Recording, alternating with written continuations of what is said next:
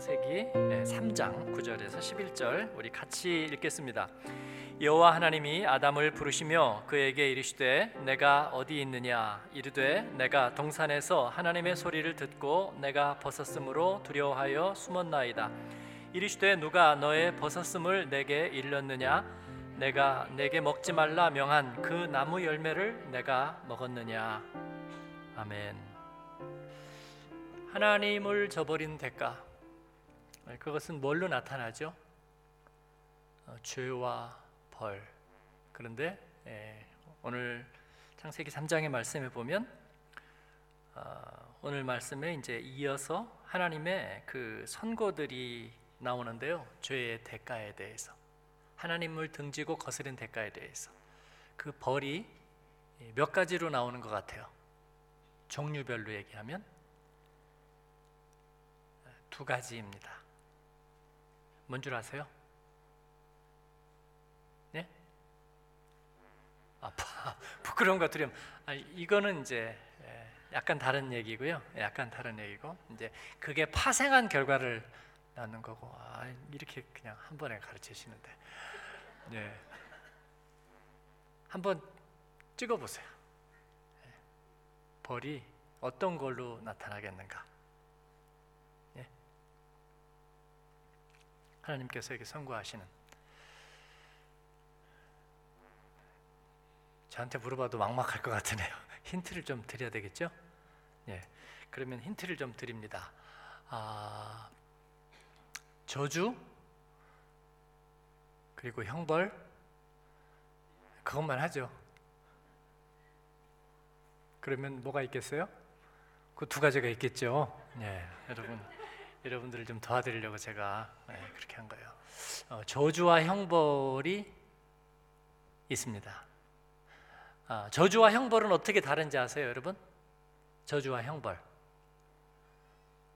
아, 여기 법 전공하신 분 오늘 나왔어요? 안 보이는데, 예, 저주와 형벌. 어, 저주는 이 플루흐. 저주는 누구에게 하는 건 줄 아세요? 그 여러분이 제가 약간 미워졌다고 해서 저주를 하면 어떻게 되겠어요? 네, 그거 안 돼요. 네, 저주는 사람에게는 저주하는 게 아니에요. 사람에겐 저주. 그러니까 하나님께서 누구에게 저주하죠? 오늘 그 말씀 예? 뱀에게. 예, 그렇습니다. 뱀에게 모든 짐승보다 모든 가축과 들의 모든 짐승 더욱 저주를 받아. 그리고 또 뭐에게 저주를 하죠? 땅, 네, 땅에게, 땅에게 저주를 합니다. 예, 저주는요 사람에게는 저주하지 않습니다.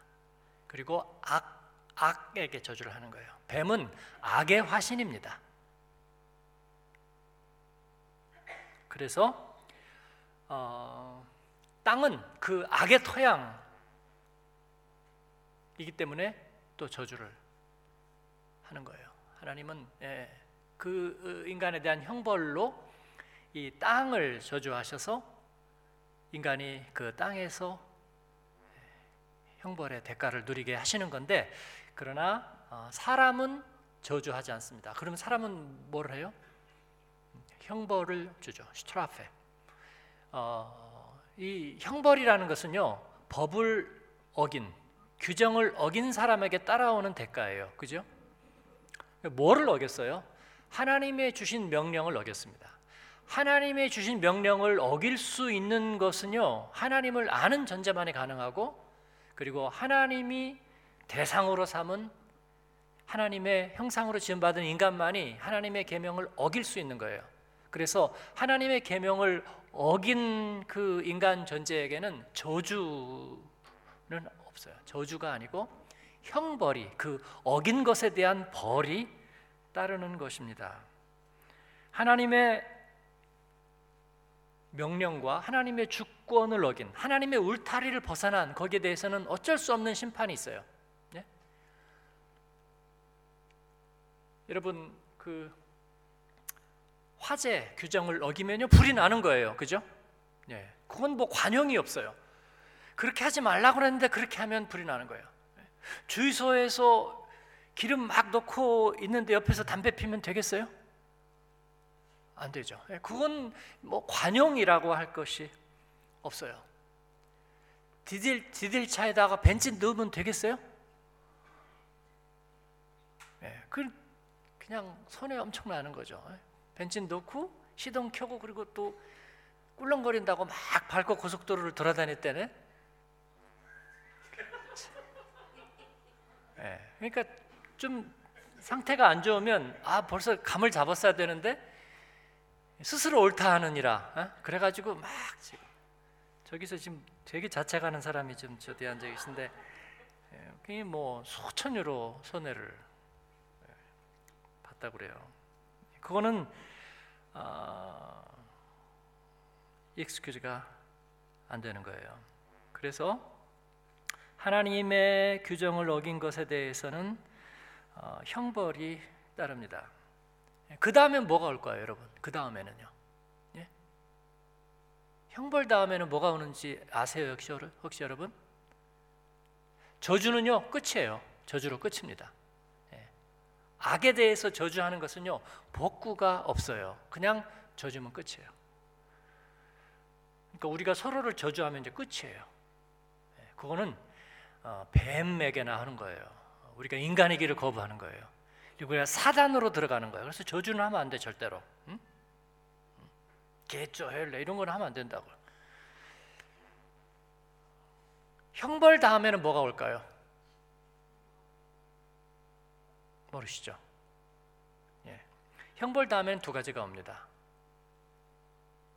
영영 형벌로 가든지 아니면 은혜로 가든지요. 왜냐하면 제가 어릴 때 에, 어머니한테 에, 벌을 종종 섰거든요. 벌을. 근데 그 벌 다음에는 뭐가 있었을까요? 에, 항상 어, 용서와 눈물이 있었습니다. 그리고 또 기도도 있었어요. 그래도 벌을 받을 때는 그게 없을 것처럼 매섭게 벌을 받기 때문에 언제나 두려워요. 그래서 어, 아주 어릴 때는 어, 약간 이제 거짓말로 어머니를 조금 이렇게 기만하려고 시도하는데 잘 안 통하죠. 어머니가 물러서지 않고 끝까지 가기 때문에 결국은 자백해서 뱉기를 어, 드는데 거기까지가 상당히 괴롭습니다. 왜냐하면 어, 처음에 사실을 시인한다는 게 굉장히 어렵고 그래서 약간 둘러대는데 그럴수록 더 매섭게 올 때 그 괴로움이 굉장히 크고요. 시인하고 나면 이제 그 다음에 실망할 것과 실망하고 나서 좀 예, 그죠? 몇 대 날아오거나 아니면 벌을 또 쓰거나 아니면 저희 어머니는 이제 공개 망신을 좀 선택했어요. 약간 인민군식인데 그래서 문 앞에 이렇게 세워놓거나 옆집 사람에게 얘기를 하거나 이런 일을 가끔 하셨어요. 이게 부끄러움을 주는 그것도 굉장히 화가 나면 그러신 거죠. 굉장히 화가 나면 그래서 문 앞에 손을 들고 서 있게. 저도 예, 다른 집 아이 키우는 집들 보면 이제 종종 그런 경우를 봤어요. 문 앞에다가 세워놓고 예. 뭐 써가지고 이렇게 들고 있게 하는 사람도 있어요. 근데 저는 이제 그건 아니었는데 예, 그게 굉장히 수치스럽고 그런데 그래도 조금 시간이 지나면 아, 제 마음 속에 무슨 생각이 드냐면 아, 이제 은혜의 시간이 다가온다. 아, 약간 안심. 이제 바닥은 쳤다 그런 생각이 드는 거예요. 이제 바닥 쳤어요. 우리 어머니가 내가 불쌍해지겠거니 아니나 다를까 와서 이제 제 어머니가 아, 이제 고백을 강요하세요. 어, 잘못했지? 그래 이제 그 시간이 다가오고 있는 거야. 그러면 하면서 이제 네 잘못했어요. 네. 다시는 안 그럴 거지? 네. 어 반성을 들었네. 아니요 아니요 다 했어요. 이제 은혜의 시간이 다가오는데 그 조건은 뭐냐면 어, 자백입니다. 자백. 그래서 하나님께서 우리를 인간을 만드시고 창조하시고 그 가운데 하나님의 형상 이미지, 하나님의 튜포스, 예. 이 하나님의 그 모습을 우리 안에 담아 놓으실 때는 우리를 잘못하면 그냥 아주 산산조각을 내 가지고 아주 그냥 예? 그렇게 하려고 창조를 하셨겠나요? 그거 아니죠. 우리를 온전케 하시려고. 네.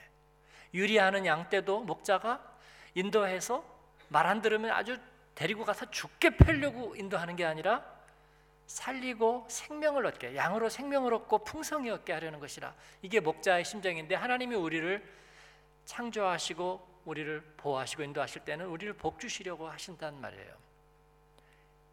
그렇다면 우리가 하나님을 거스르는 것은 물론 굉장히 치명적인 일이지만 하나님은 그 치명적인 하나님을 거스리는 데에서 우리를 징계하고 벌을 주심으로 우리가 그 더 이상은 나가지 못하도록 막으시는 거죠. 그죠? 더 이상은 나가지 못하도록 막았어요. 그래서 우리가 매를 조금만 맞으면 빨리 하나님께로 돌아와야 되는데 거기에서 자꾸 이제 아담과 하와처럼 점점 더 나가게 되면 어, 이제는 복구가 불가능하게 된다는 것이죠. 그래서 우리가 처벌될 수 있는 존재라는 것은 또한 관용과 용서와 사면의 대상이 될 수도 있다는 이야기예요. 그죠? 그렇습니다. 인격적인 관계에서는요. 히브리서 12장 6절에서 8절에 그렇게 얘기하고 있습니다. 주께서 그 사랑하시는 자를 징계하시고 그가 받아들이시는 아들마다 채찍질 하심이라 하였으니 너희가 참음은 징계를 받기 위함이라 하나님이 아들과 같이 너희를 대우하시나니 어찌 아버지가 징계하지 않는 아들이 있으리요? 징계는 다 받는 것이오늘 너희에게 없으면 사생자요 친아들이 아니니라. 물론 잘못하기 때문에 징계하죠. 잘못하기 때문에. 잘못하지 않도록 만들었으면 됐을 거 아니냐 이 말은 거약해요. 그런 사람 어떻게 된다고요? 우선 맞아야죠. 그건 틀렸어요 하나님이 우리에게 주신 생명과 사랑과 그 전념함에 대해서 여러분 아침에 이파리 에 달려 있는 이슬 한 방울도 그렇게 아름답거든요. 네. 파리에 있는 목사님이 에펠탑 근방에 살아요. 네, 좋은 동네죠. 근데 파리가 지금 폭설이 내렸대요. 그러면서 어, 파리가 폭설이 내렸다면서 사진을 찍었어요. 그러니까 뭐 에펠탑 바로 앞에 사니까 눈도 오고 그래서 파자마에다 파카 하나 입고 나가가지고 이렇게 찍은 것 같아요. 근데 에펠탑 앞에서 이렇게 딱 찍었는데 야 화보야 화보. 예? 그 내가 파리에 폭설이란 말은 어울리지 않습니다. 예, 파리에는 모든 것이 아름답다고. 예, 조명과 눈 내린 에펠탑 예, 너무 멋있는 거예요. 예, 파리는 그냥 그냥 멋있는 거예요.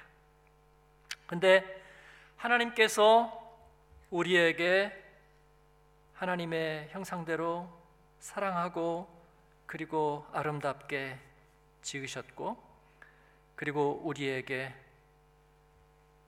벌을 내리시는 것은 하나님이 우리를 사랑하시고 또 우리가 그 하나님의 사랑 안으로 다시 회복될 수 있기 때문입니다. 그래서 우리는 하나님의 징계는 우리가 하나님의 사랑 안에 가능성 안에 있다는 이야기예요. 그래서 우리는 그리스도 안에 있으면서 우리가 어, 왜 잘못을 범하지만 그러나 하나님이 그 잘못을 범할 때마다 그 잘못을 보상하고 남을 수 있는 하나님의 사랑으로 그것은 징계로부터 시작되고 그 징계의 의도는 뭘까요, 여러분? 죄를 시인하고 그리고 다시는 그 죄와 함께 짝하지 않겠다는 것입니다. 왜냐하면 죄란 무엇인가? 결국은 하나님과의 동행을 막는 것입니다. 하나님과의 동행을 막는다는 것은 하나님과 우리가 둘로 나눠지는 거예요. 이게 하나님과 우리가 아이나이트를 이루고 있었는데 엔트츠바용 예?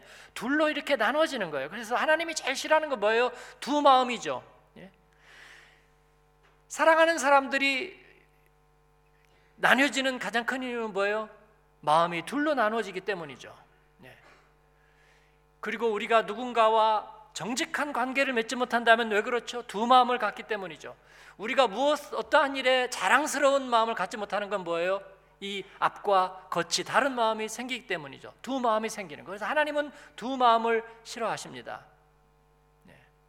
그러니까 여러분 세상에서는 물론 친절하고 법을 잘 지키고 남에게 피해를 안 주는 그런 처신을 해야 되겠지만 하나님 앞에서는 그런 처신이 의미가 없어요. 그러니까 하나님 앞에서는 처신하지 마세요. 하나님 앞에서는 그러면 나쁜 모습만 보이느냐? 그냥 말도 막 하고 그건 아니죠. 하나님 앞에서 누가 감히 그럴 수 있겠습니까? 그러나 하나님 앞에서는 처신하지 마세요. 그래서 늘 하나님 앞에서는 마음을 쏟아내는 거예요. 마음을 쏟아내는 거예요. 기도할 줄 모르면요. 성경에 있는 기도를 가지고 거기다가 마음을 쏟아 놓으세요. 거기다 내 마음을 쏟아 놓고 한 가지 마음만 드리는 거예요. 그러면 우리가 하나님을 느낄 수 있어요. 죄의식도 좋아요.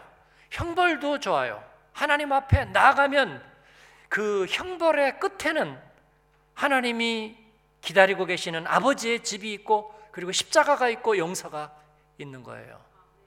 그렇게 되는 줄로 믿습니다. 하나님과의 동행이란 뭐예요? 하나님과 우리가 나뉘어지지 않는다는 것을 말합니다. 에덴이란 하나님과 세상이 나뉘어지지 않은 세상입니다. 우리가 그리스도와 온전히 하나 된다. 그리스도와 죽고 그리스도와 함께 살고 union with Christ. 그리스도와 함께 하나가 된다는 말은 이건 화학 변화가 이루어졌다는 거예요. 그래서 전대가 같아요. 예? 통장이 같아요. 구자가 같다고 하나야. 예, 카드가 두 개라도 어쨌든 구자가 하나예요. 그리고 마음도 하나예요. 노래도 하나예요. 다 같아요. 이게 하나가 되었다는 뜻입니다. 하나가 되면요 두 마음을 품을 이유가 없으니까 떳떳하고 그리고 담대하고 자유롭습니다. 하나님 앞에서 담대하다는 것은 아무것도 아닌 것 같지만 정말로 위대한 힘입니다, 여러분. 하나님 앞에서 담대한. 예, 그렇죠? 배가 고프고 먹을 것이 없는데 두려움이 없다. 돈이 없는데 두려울 것이 없다. 병원 문 앞에 섰는데 두려울 것이 없다. 예? 그리고 사람들이 막 재난을 당하고 죽음의 아우성이 치는데 두려울 것이 없다. 이건 그보다 더 안전한 것이 내 안에 있기 때문이에요. 이상하게. 여러분 겁이 많으세요? 예. 저도 겁이 많아요. 그 제가 얼마나 겁이 많은 줄을 측량할 수 없을 정도로 많아요. 그래서 저는 제가 어떤 모습을 할지 모르겠어요. 죽음이 찾아올 때 제가 비겁한 모습을 가지고 말이죠. 복음 전하던 목회자 있는데 막 죽기 싫어, 죽기 싫어 그럴지도 모르겠고 음? 전혀 모르겠어요.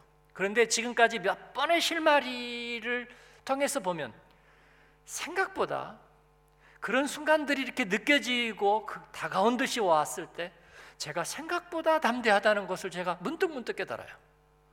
왜 그럴까? 왜 그럴까? 예, 기질적으로 두렵지만 그러나 생각보다 그렇지 않다는 거예요.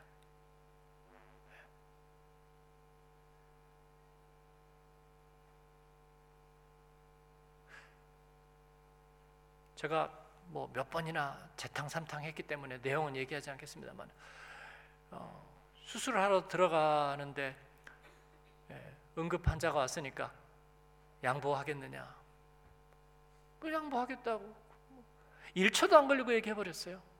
근데 정말 아무렇지도 않았습니다. 6시간을 더 기다렸다가 예, 결국은 터졌지만 어쨌든요 어, 아무렇지도 않았어요. 그런 순간들이 항상 이렇게 저렇게 있었어요. 결정적인 것들을 양보해야 될 때 아무렇지도 않더라고요. 아무렇지도 않. 어, 한국에서 오라고 할 때, 아, 그러면 내가 아, 안 간다고 얘기하는 게 굉장히 힘들 줄 알았는데 너무나 안 힘들었어요. 너무나 안 힘들었고 어, 정말 전혀 가고 싶은 생각이 들지 않았어요. 물론 여러분 같이 좋은 분들이 있는데 어떻게 그런 생각을 할까? 또 하지만 여러분들이 결정할 때 보니까 꼭 그것만은 아닌 것 같더라고요. 그죠? 예. 좋은 거 있다니까 그냥 막 뒤도 안 돌아보고 가던데. 예. 왜냐하면 하나님께서 우리 안에 계시기 때문인 것 같아요. 그래서 저는 진짜로 그렇게 생각해요. 네, 목사로서의 체면이나 그리스도인으로서의 체면, 뭐 이제까지 이렇게 살았으니까 이제는 뭐 잘못된 모습을 보이면 안 된다. 뭐 아니 생긴 게 그러면 잘못된 모습을 보일 수밖에 없지. 그게 뭐 중요하겠어요, 그죠? 네, 뭐 중요하겠어요. 영으로 시작했다 육으로 마친 사람이 어디 한둘이에요. 네. 네. 저는 이제 인생 후반전에 솔직히 그건 두려워하잖아요. 물론 다른 영혼을 실족시키는 것은 제가 두렵지만 제가 제 자신이 어떻게 보이는가에 대해서는 전혀 두렵지 않아요. 그러나 정말 하나님과 하나 되는 것은 저는 원하는 바예요. 하나님과. 그래서 내 마음에 다시 두 마음이 생기는 건 견딜 수 없을 것 같아요. 제 존재 부정이에요. 사랑하는 여러분. 아담과 하와는 근데 문제가 둘도 나눠졌어요. 하나님과 둘로 나눠졌습니다. 하나님 앞에 더 이상 설 수가 없어요. 아직 추방당하지 않았고요. 그리고 하나님이 가까이에 임재가 가까이 계세요. 그런데 오늘 말씀에 보니까 이 8절에 보니까 바람이 불 때 동산에 거니는 여호와 하나님의 소리를 들었다. 야, 얼마나 멋있는 표현이에요. 바람이 불 때 반합에 부는 잎새에도 괴로워했다. 그 식구처럼 하나님이 거니는 소리를 들으면서 이 아담과 하와는 갑자기 두려워했고요. 부끄러워했고 그리고 도피하고 숨었습니다. 왜 그랬을까요, 여러분? 하나님과 관계가 멀어지면서 두 마음이 생기기 시작하면서 생긴 게 하나 있습니다. 그게 뭐냐면 바로 양심입니다. 양심. 양심은 어, 좋은 기관이라고 생각할지 모르지만 여러분 좋은 기관 아닙니다. 네, 양심은 고발하는 기관이고요. 고발만 하는 것이 아닙니다. 고발하면서 자기를 지켜주는 역할을 합니다. 예? 하나님과 관계가 나뉘어지면서 양심은 처음 생긴 거예요. 그래서 그 양심은 하나님으로부터 아담과 하와를 숨도록 만들고 그리고 하나님의 뜻에 거스려서 산 것에 대해서 변명하고 정당화하게 만드는 그 선생님 역할을 양심이 하는 거예요. 그리고 하나님으로부터 점점 은폐하게 하는 것입니다. 이 아담이 하나님에게 대답하는 것, 예.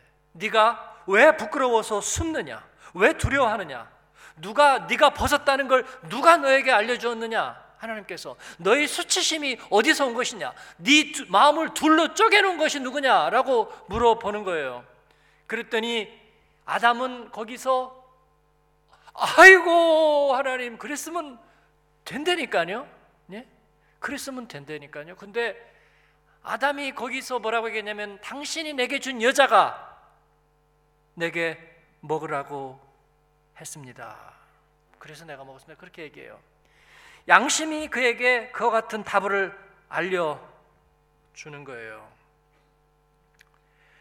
자기가 행한 일에 대해서 하나님 앞에 대답할 책임을 가졌습니다. 그는 피조물이고 주권자인 하나님 앞에서. 그런데 그는 거기에서 교묘하게 피해 가는 거예요. 하나님이 물어본 이유는 자백하게 하시려고 하는 거예요. 왜냐하면 거기에 은혜가 기다리고 있으니까. 자백은 항상 형벌과 맞닿아 있지만 그러나 온전한 자백과 형벌은 그다음 하나님이 예비하시고 주시는 은혜와 용서에 맞닿아 있다는 거예요.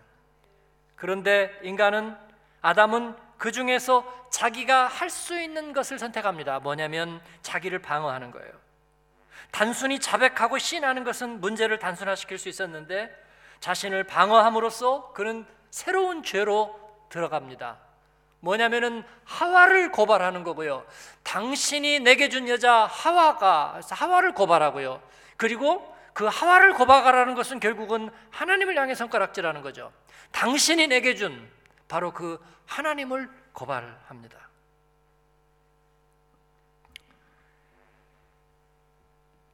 뱀에 대해서는 하나님이 묻지 않아요. 뱀하고는 대화하지 않아요, 하나님이요. 왜냐하면 그건 그냥 악이기 때문입니다.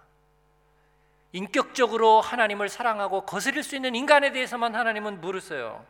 그러니까 우리는 뱀을 핑계할 수는 없습니다. 왜냐하면 우리가 행한 것이기 때문에 그렇습니다.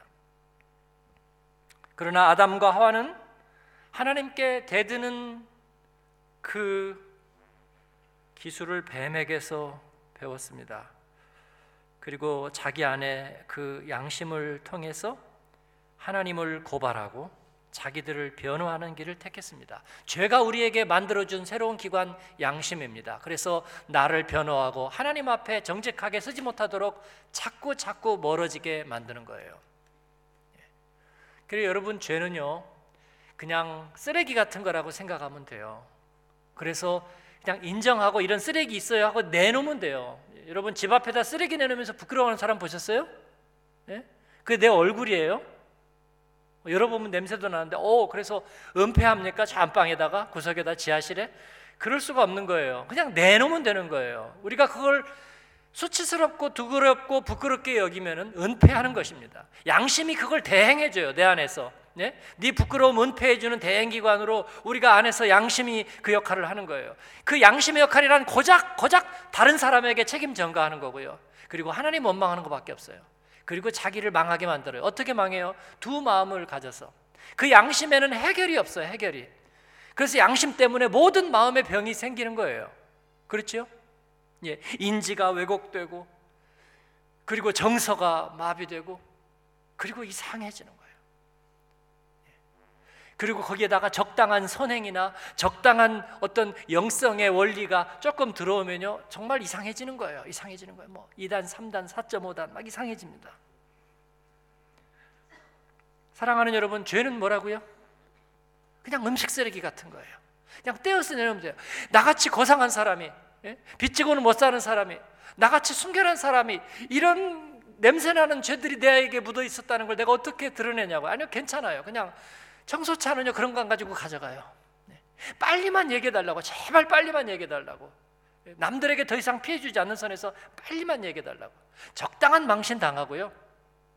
그리고 필요한 징계를 받습니다. 그게 없으면 우리가 새로워지지가 않아요. 아이들이 어릴 때 불이 뜨겁다는 것을 아는데 얼마나 걸린다고요? 뭐 0.몇 초 걸린대요. 네. 그거 한번 딱 뜨거운 줄 그거 딱 알면요 일생 동안 그 교육 효과가 가는 거예요. 불은 뜨겁다. 음? 일생 동안 가는 거예요. 하나님께서는 우리들에게 그런 징계를 주셔서 우리로 하여금 사생자가 아니라 친아들임을 알게 하시고 그리고 하나님 앞에서 두 마음을 갖지 않고 살면서 가짜 양심의 고발을 받고 다른 일을 정죄하고 하나님을 원망하고 그래서 점점 점점 사단이 되어가는 길로부터 우리를 막으시고 우리로 하여금 이 수치와 두려움 죄의 가장 전형적인 증상들로부터 우리를 지켜 주시는 줄로 믿습니다. 저는 다른 어떤 것보다도 이 마음의 괴로움을 피하고 싶습니다. 마음의 괴로움은 다른 데서 오는 것이 아닙니다. 하나님과 두 마음을 품고 두 개의 전대를 창고에서 시작되는 거예요, 여러분. 그건 다른 어떤 것으로도 보상받을 수 없는 것입니다. 죄는 그래서 언제나 절반의 진실로부터 시작합니다. 하나님으로부터 이 마음을 둘로 떼어 놓으려면요 물을 타야 되거든요. 물이 안 타면 둘로 나눠지지가 않아요. 그래서 뱀은 뭐 아무것도 먹지 말라 하시더냐? 뭐 정령 죽을까 하노라? 아니 너희는 하나님과 같이 되리라. 점점 점점 얘기들을 단어 수는 맞은데 음색이 다르고 톤이 다르고 어순이 다른 거예요. 그래서 절반의 진실이란 결국은 거짓말이에요. 자기 기만인 것입니다. 하나님의 말씀은 분명합니다. 그래서 말씀을 지키는 게 잘 모르겠거든 그냥 문자적으로 지키세요. 그러면은 좀 오바해서 지킨 것도 있잖아요. 그죠? 네, 오바해서 뭐 아, 그것까지는 안 해도 되는데 막 지나치게 숙제 한 권만 내리는 거막 두 권 하고 그래도 모르면 두 권 하는 게 나아요. 그죠? 예. 말씀을 지키는 게 뭔지 모르게 그냥 고지고대로 다 하는 거예요. 우리 어떤 집사님이 어, 뭐 굉장히 그 말씀 그대로 지키는 교회에서 자라가지고 청소년 시절에 담배 피면 지옥 바로 간다고 그렇게 믿고 교회 있었다. 뭐 그 잘못된 거 하나도 없어요, 그죠? 뭐 그래서 어떤 사람은 뭐 어우 담배 이런 거는 뭐 펴도 지옥에 안 가서 그래서 50까지 피다가 폐암 걸리면 뭐 그 뭐예요, 그죠? 예. 그냥 지옥 간다 생각하고 안 피면 몸에 좋은 거잖아요. 그래요, 안 그래요? 네. 그래요, 안 그래요? 꼭 끝까지 가서 시험해 봐야 될 게 뭐가 있어요. 왜냐하면 하나님의 말씀은 우리가 정말 명백하고 분명하게 지키고 그리고 그렇지 않은 죄에 대해서는 그냥 피하면 되는 거니까. 예? 장애자석 같이 좀 칸이 넓은데 이 장애자 이 사인이 좀 지워져 있어요. 그럼 이게 장애자석일까 아닐까 막 이렇게 보면서 고민할 필요 있어요? 아 그냥 안 세우면 돼. 근데 아니야 이거 지워졌어. 지워졌으니까 세워도 나중에 나는 할 말이 있어. 그런 거 안 하면 되잖아요. 예.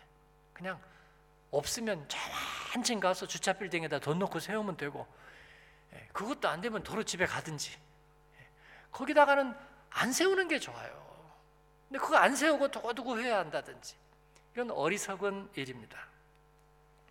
사랑하는 여러분, 하나님에게서 떨어져 나간 것은 하나님께서 우리에게 보호의 공간을 만들어 줬는데 인간이 자기가 스스로 자기 공간을 만들려고 하는 거예요. 왜 그러냐고요, 왜? 하나님이 그냥 이렇게 하라 그랬는데 거기에 대해서 자꾸 딴 얘기를 하면서 자기가 스스로 라인을 치고 공간을 만들고 그리고 하나님을 무제한적으로 의존하라고 그랬는데 전능하신 하나님을 좀 무제한적으로 의지하라고요. 저 사람이 나보다 하나부터 열까지 똑똑한 것 같으면 그냥 믿고 따라가는. 제가 내비게이션을 처음 이제 제가 좀 길을 잘 헤매니까 내비게이션을 처음 달고 저도 좋아했고 우리 교우들도 좋아해 주셨는데 어, 길을 잘 못 찾으니까 내비게이션을 순종하기도 처음에 좀 어렵더라고요. 어, 뭐, 뭐 다음에 뭐, 뭐 next 이쪽으로 빠지라. 근데 조금 있다 빠지는 것도 있고 그 다음에 빠지는 것도 또 있거든요. 그래가지고 어, 지금 빠져야 되나 막 고민하다가 좀 놓치고 그랬더니 에, 어떤 집사님이 저보고 목사님 내비게이션도요 믿으려면 확실히 믿어야 돼요. 아 제가 믿, 믿음 없는 목사가 된다.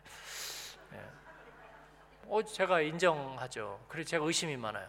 예, 이게 맞을까 맞을까 이게 이게 아 이게 맞을까 그래도 내가 조금 더 어, 내가 보완을 해야 되는 거 아닐까 그랬더니 그분이 확실하게 해주시는 거예요. 믿으려면 확실히 믿으세요 내비게이션도. 네.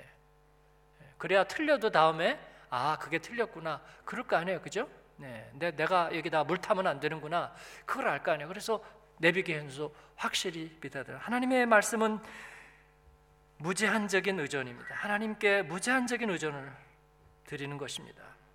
그럼으로써 하나님께서 우리를 지켜 주시는 거예요. 그리고 만약에 어겼다면 그 신뢰를 깨뜨렸다면 양심에다가 답을 구하지 마세요. 절대로 양심에다가 네?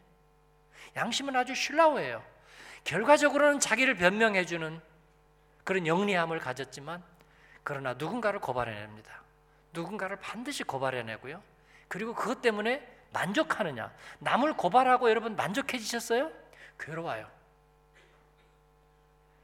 괴롭습니다. 당연하죠. 두 마음이 생겼으니까 괴로워요. 마음이 괴로운 사람은요, 딱 볼 때 눈에 표가 나요. 마음에 평안이 없어요. 괜찮아, 괜찮아. 내가 오라. 아, 상관없어. 난 원래 혼자였어. 근데 외로워요. 마음이 괴로우면요, 마음이 둘러나니면 외로워집니다. 그래서 죄는 외로운 거예요. 왜냐하면 늘 책임을 다른 사람에게서 다른 존재에게서 찾아야 되니까 죄는 외롭고 혼자예요. 그래서 죄가 예, 막 유니폼 맞춰 입고 막 이렇게 그런 거 보셨어요? 그런 거 없어요. 예. 우리는 하나 막 아, 이런 거 보셨어요? 그런 거 없어요. 예, 은밀하게 편을 만들긴 하지만 죄는 외로워요. 그리고 언제나 마음이 분열돼 있고 그리고 괴롭습니다. 신뢰하지 못해요. 그리고 소외됩니다. 여러분 이것을 아담과 하와가 이제 운명처럼 갖게 되는 거예요. 자녀도 잘 믿지 못했고요. 형이 아우를 아우가 형을 믿지 못했습니다. 그래서 그 에덴의 동편에는 계속 비극적인 얘기들만 일어나는 거예요. 슬픔이 있지만 슬픔의 이유를 알지 못하고 해결책이 없고 가인이 아, 정말 못 살겠습니다. 정말 죽겠습니다. 하나님 앞에 그렇게 호소를 하는 겁니다. 하나님은 그들을 불쌍히 여기시고 그들에게 대신 벌을 치르고 그리고 그 대신 벌을 치르는 사람을 보면서 자기의 죄만 시인하면 하나님은 그들에게 다시 은혜를 회복시켜 주겠다고 약속하시죠.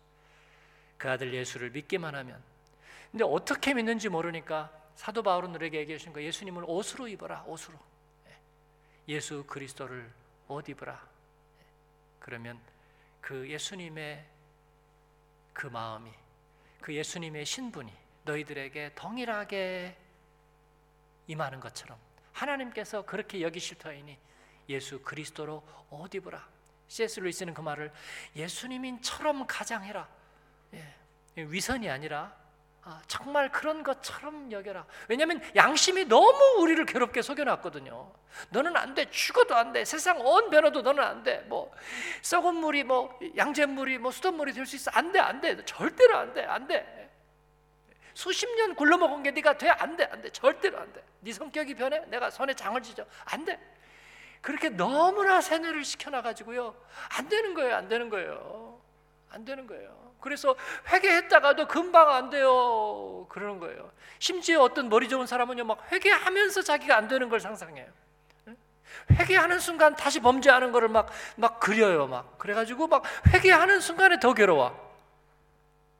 다시 내가 죄에 빠질 걸 생각하니까 막, 아, 막, 막 분노가 막 일어나는 거예요. 막 어디를 향해서인지 모르는. 그, 그래서 그 양심을 확 도려내 버려야 되는데.